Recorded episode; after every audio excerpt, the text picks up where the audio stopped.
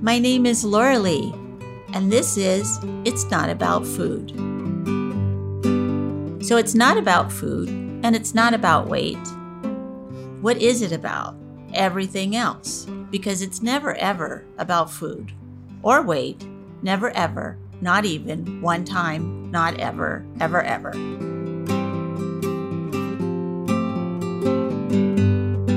Today's principle is the fifth one. Feelings are emotions that come from the core of our being and are essential parts of knowing our needs and taking care of ourselves.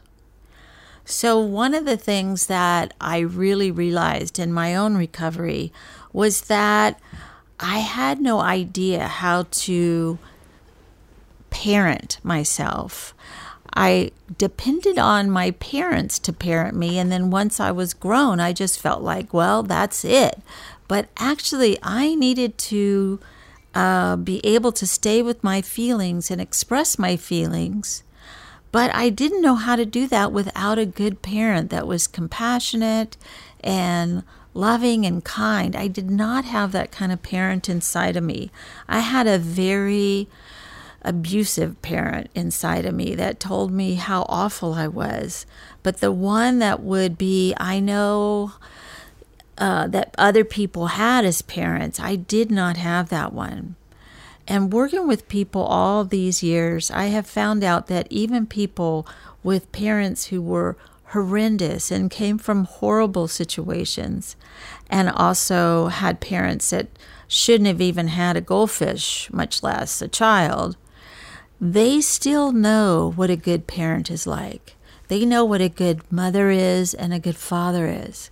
So, my idea going through my own recovery was I had to get that um, good parent without, within me in order to stay with my feelings. I had to have help, I had to have somebody supportive and loving and kind in order to do that not knowing who that would be because I had no model for it at all. And to emotionally show up in the moment for myself as I went through, especially really hard feelings and emotions, big feelings. To show up knowing my needs and knowing how to take care of those needs, I felt like until I could really do that, most of the time, the behaviors were going to be there. And the behaviors could be anything from hating my body to overeating or undereating or smoking or drinking or spending too much money or going out with in inappropriate people or whatever was my thing that I was using to get away from my feelings and myself.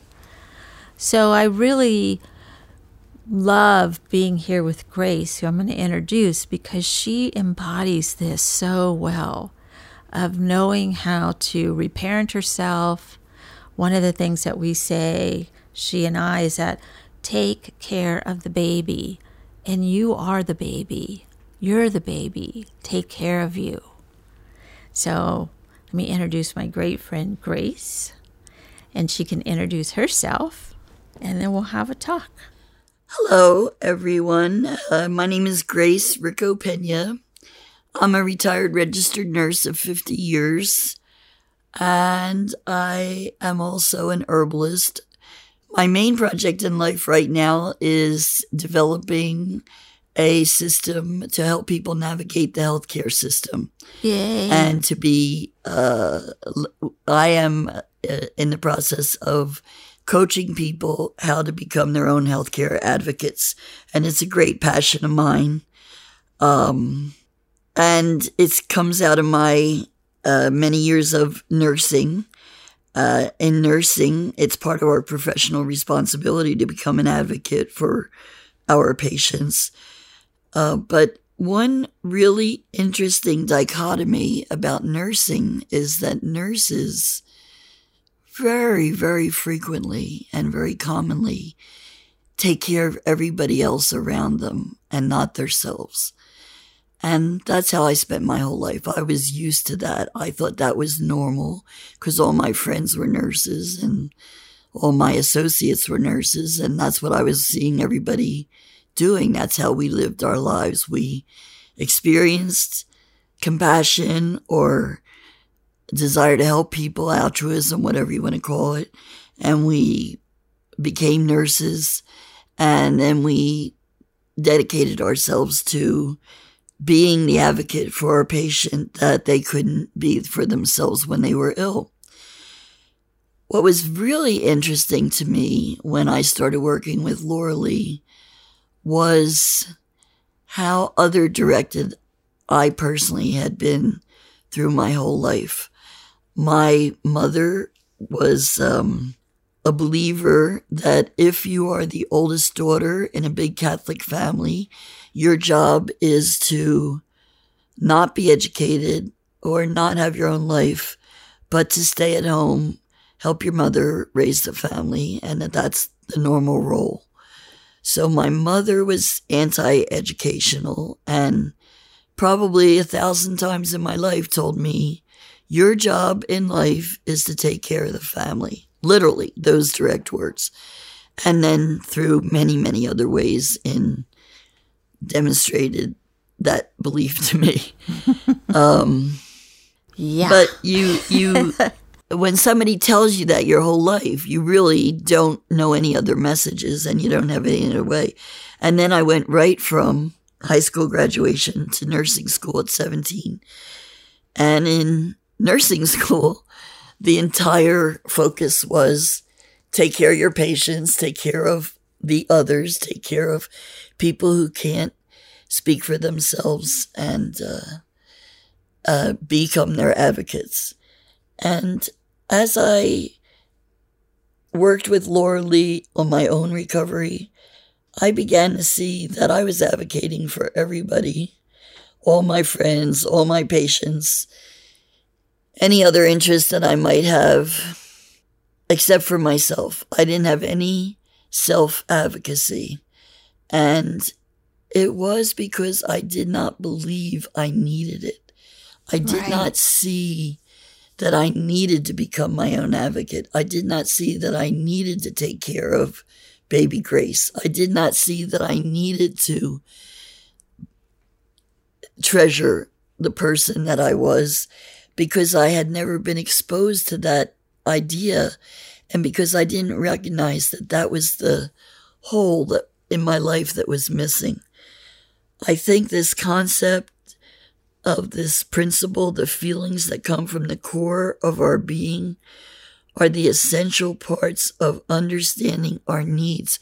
That channel had been blocked for me in in by my uh, family situation, by my educational direction, by the church, by the church, and then by society. Yeah. Everything in right. society. Uh, lucky for me, I was around when Ms. Magazine started. But before Ms. Magazine, what was I reading? 17, mm-hmm. Glamour, mm-hmm. Vogue, uh, yeah. You know, uh, Teen Beat, whatever, about bikinis and um, losing weight, and, losing weight, right. and and uh, what was wrong with me? You know, what was wrong with me? Why was I so different than anybody? Why was I other? And how come I didn't fit in with all those images in the media and and uh, everywhere else? And I was able to be successful educationally. I was able to be successful in my career. I became clinically renowned for expertise in particular areas of my career. And I published nationally and I became a national speaker. But none of it ever meant anything. It always felt like it wasn't really for me that people were giving all this credit and all this recognition. I felt like the credit and recognition was for my accomplishment but that accomplishment was not owned by me. Maybe even in spite of you or something. Whatever. It, yeah. it, it, it, felt like, oh, yeah, I can do that, but. That means nothing. But really, I still am fat. Really, I still don't know how to control my eating. Right. Really, I still I can't really be a successful person. I can't really be a nationally recognized speaker or a nationally recognized author. You don't look like it. or a nurse who gives lectures all over the country or any of the stuff that I was doing because I didn't look like it Yeah. and uh, because I, uh, in the world of business world, as we know, out in the in the uh, whatever you want to call it, money making world, not so much in the hospital environment or the medical environment is what I'm separating it for. People are really judged by looks and uh, always first. I mean, everywhere people are judged by their looks first, but uh, whether or not you can get a job in the business world might mean depend on how you look. Yeah. But whether or not you can actually have a skill in the in the medical world is what gives you recognition. yeah. So I sort of had the authority and the recognition that came, but I had no self love. And when I looked at myself, and when I looked at myself in the mirror, and when I tried to um, come up with just pure feeling like I love myself, I realized that I really did not love myself. Moreover, I did not like myself. I was afraid of myself. I was disgusted by some parts of myself. And all those feelings were like deep in some well somewhere that were untouched and undealt with. And that I had not ever been in a fertile enough environment to look at them and think about them. mm-hmm. And as I began Yeah. to do it, my own personal struggle that we talked about in group and then later Mm-hmm. in counseling was I feel like I had so many feelings that I couldn't sort out anything, that I was almost like all feeling. Right. And I used to do that grounding exercise that we did to just get myself grounded because I felt like I was living sort of like from here up, heart and head, heart and head, Right. that my whole life was coming out of this half of my body Right. and that the rest of it was just like infrastructure. Full That needed work. that needed work. Right. and I think uh, that concept of looking at one's feelings, what are one's feelings for oneself, but also what's already there that has been accumulating during our whole lives that we yeah. Forget about or don't look at about don't look at. Um, I was talking to a psychiatrist recently who is a specialist in PTSD, and he asked me if I had any PTSD, any trauma in my early life, and I said, "Oh no, I had a wonderful childhood," and uh, and I was telling him this story of my wonderful childhood, and then as I listened to myself talk about it, I said, almost by accident, "Well." Of course, my mother did beat me with a cat of nine tails all the time.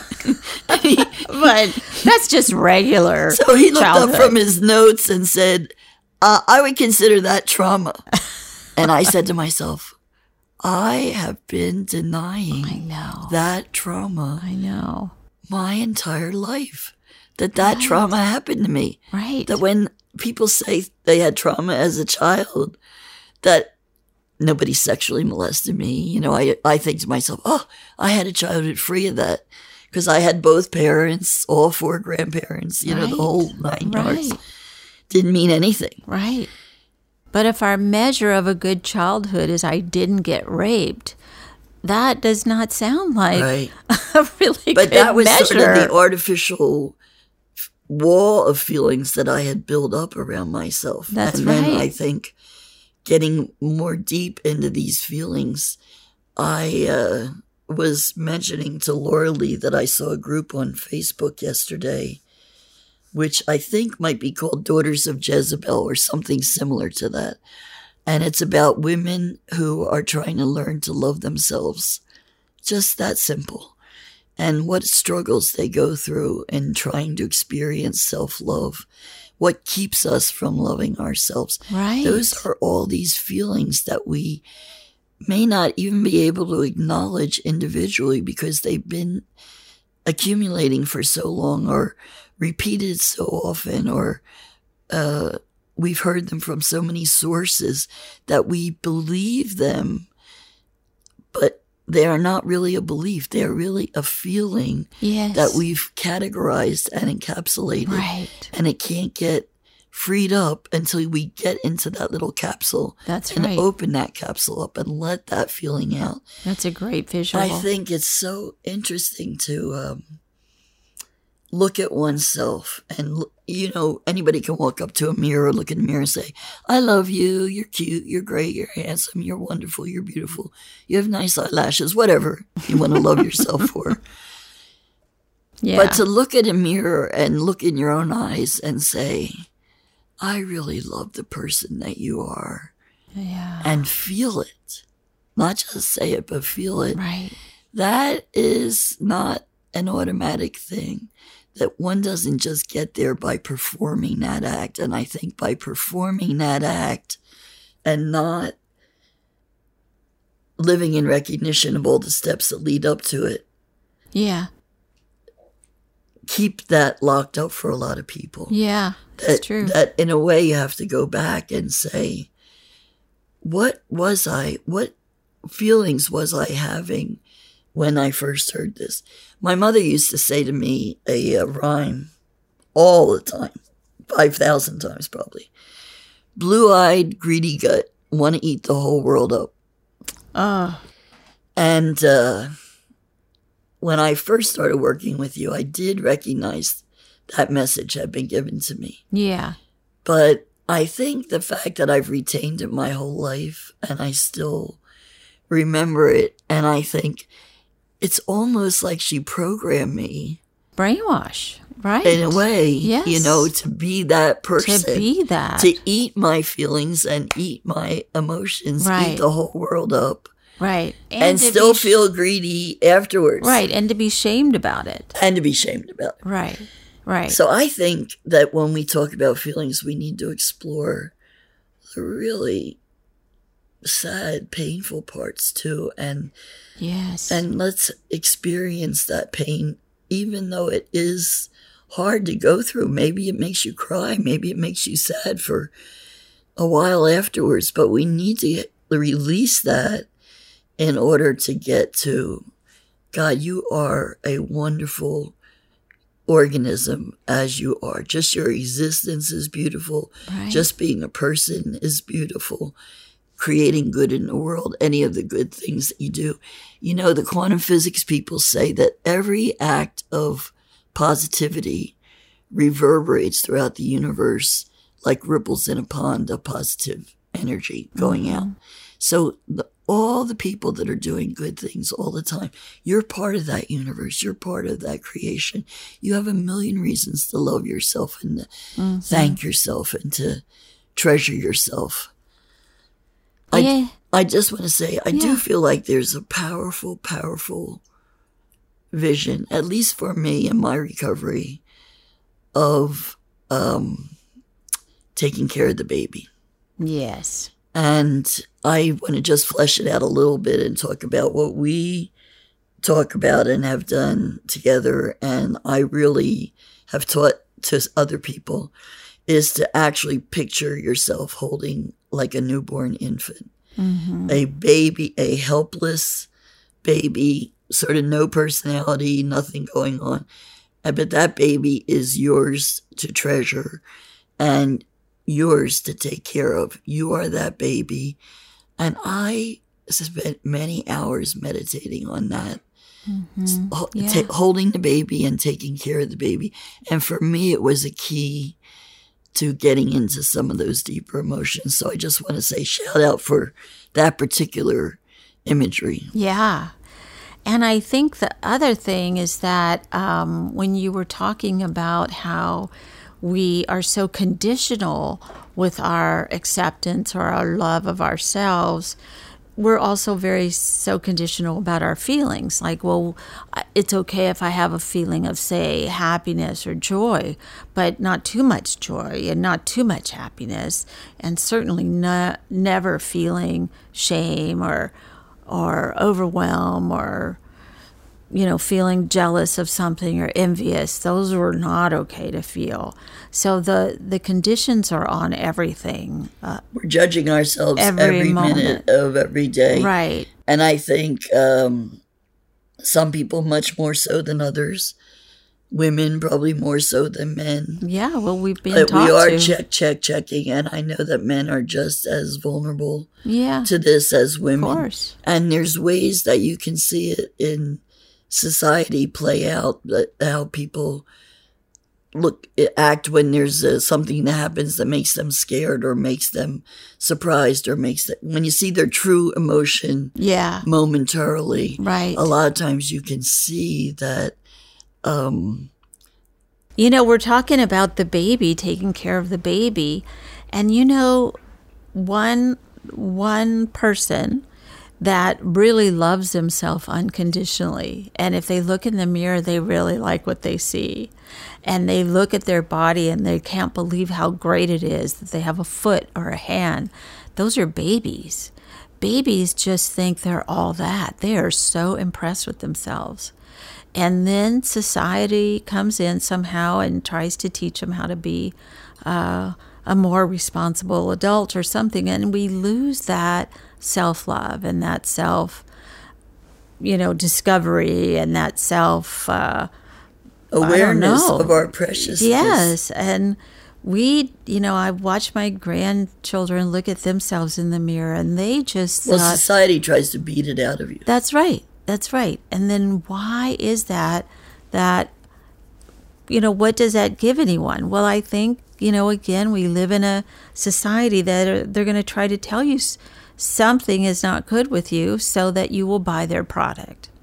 And uh, they are not selling babies any products because there's babies have no money, no pockets. But as soon as they can make a buck on the baby, they're going to make the baby feel bad about themselves. So I wondered, knowing that, if there was a woman who was a nurse and um, just like you was suffering, I mean, had all these accolades and so many friends and people who loved her. But didn't couldn't feel that couldn't feel that come into her because it didn't match what she thought about herself. So if you think about somebody like that in the world what would you say to her you know with this podcast? What would you hope to get for her to hear I would say, even if you think you don't need it, start taking care of the baby. Start putting one act a day in your life that's taking care of the baby. And when you do it, say to yourself, I'm taking care of, in my case, baby Grace. yeah Uh, in your case, baby Laura Lee, whatever your name is. And, and, and do that guided imagery of seeing yourself holding a newborn that is you yeah and say, even if you just give yourself the message, I'm taking care of the baby. I think even if you can't feel anything else, you can begin to offer yourself love and compassion by the words, I'm taking care of the baby. That's a message to yourself that you're going to take care of that little soul inside, vulnerable, scared, fragile, original self that gets beat up by society and the world at large and and still needs to be nurtured and cultivated and supported and uh, treasured in in order to achieve a sense of inner peace. I think that Yeah. that's what we accomplish when we stop um, eating to calm down or yeah eating to suppress anger or eating to suppress fear or whatever, whatever we're right doing, or hating that, ourselves that we're like doing the opposite of that. I used to, I remember I used to sit and think, I, I thought I could trick myself if I allowed myself to binge and eat. And then I would really pay close attention afterwards to what my feelings were. that if I could figure out those feelings that I got, that Right. that would be the key. Well, that's Right. crazy. I mean, Right. then I, afterwards I'd just be filled with shame and guilt. exactly So I never got anywhere. to That- the that feelings, feeling. yeah. Yeah. That so that Right. doesn't really go anywhere. Right, right. I think the the give ourselves the message, give each of us give ourselves the message. I'm taking care of that self inside. Yeah. And picture what a baby is like. They can't talk, they can't walk, they can't ask for a glass of water. Right. They can't say I'm cold. They can't they need somebody looking at them all the time, And helping protecting them and Right. helping them. Right. And that's what we need to do for our inner self, our Yeah. our true self, in order for it to continue to have a life. Right. Otherwise, it's just somewhere like we're just in a little jail cell time. somewhere or something. And that item being out of balance in our life, that self, inner self being in a little jail cell, throws our life out of balance. And then we start doing all these other kinds of addictive activities, whatever right. they might be That's right. uh, to compensate for that thing being out of balance, just the way we might try to compensate for any other thing. You know, straighten a picture on the wall is out of balance. add a little more salt to food to add a balance. We try to add the balance, only we do it through the habit of eating and or Right. over shopping or over drinking Right. or over right. Because whatever. we feel so empty inside. because we're trying to Fill that do hole. fill right. that hole. And uh, Right. I think that one's behavior begins to change with this concept of taking care of oneself. Yes. And it's the same feeling that I have when I take care of myself that I have when I would do a good job taking care of a patient. So I know for me it's real and it's Yes. and that's that's really what it feels like to take care of another person. Some Yeah. people don't even know that. Right. Some people don't know what it's like to take care of another person, and it's hard for them to take care of themselves. Yes, of It's course. It's like going to school. It's not just something automatic that you know. Right. It's like something that you have to really cultivate and spend time with, I think. Mm-hmm. Yeah. I mean, these feelings are years and years and years old, right. and they're from hundreds of thousands of sources, and they're not just going to evaporate because Right. we look in the mirror and say, I love myself, and I'm going to stop Doing whatever. drinking too much Right. eating too much Right. shopping right, right, too much. Right.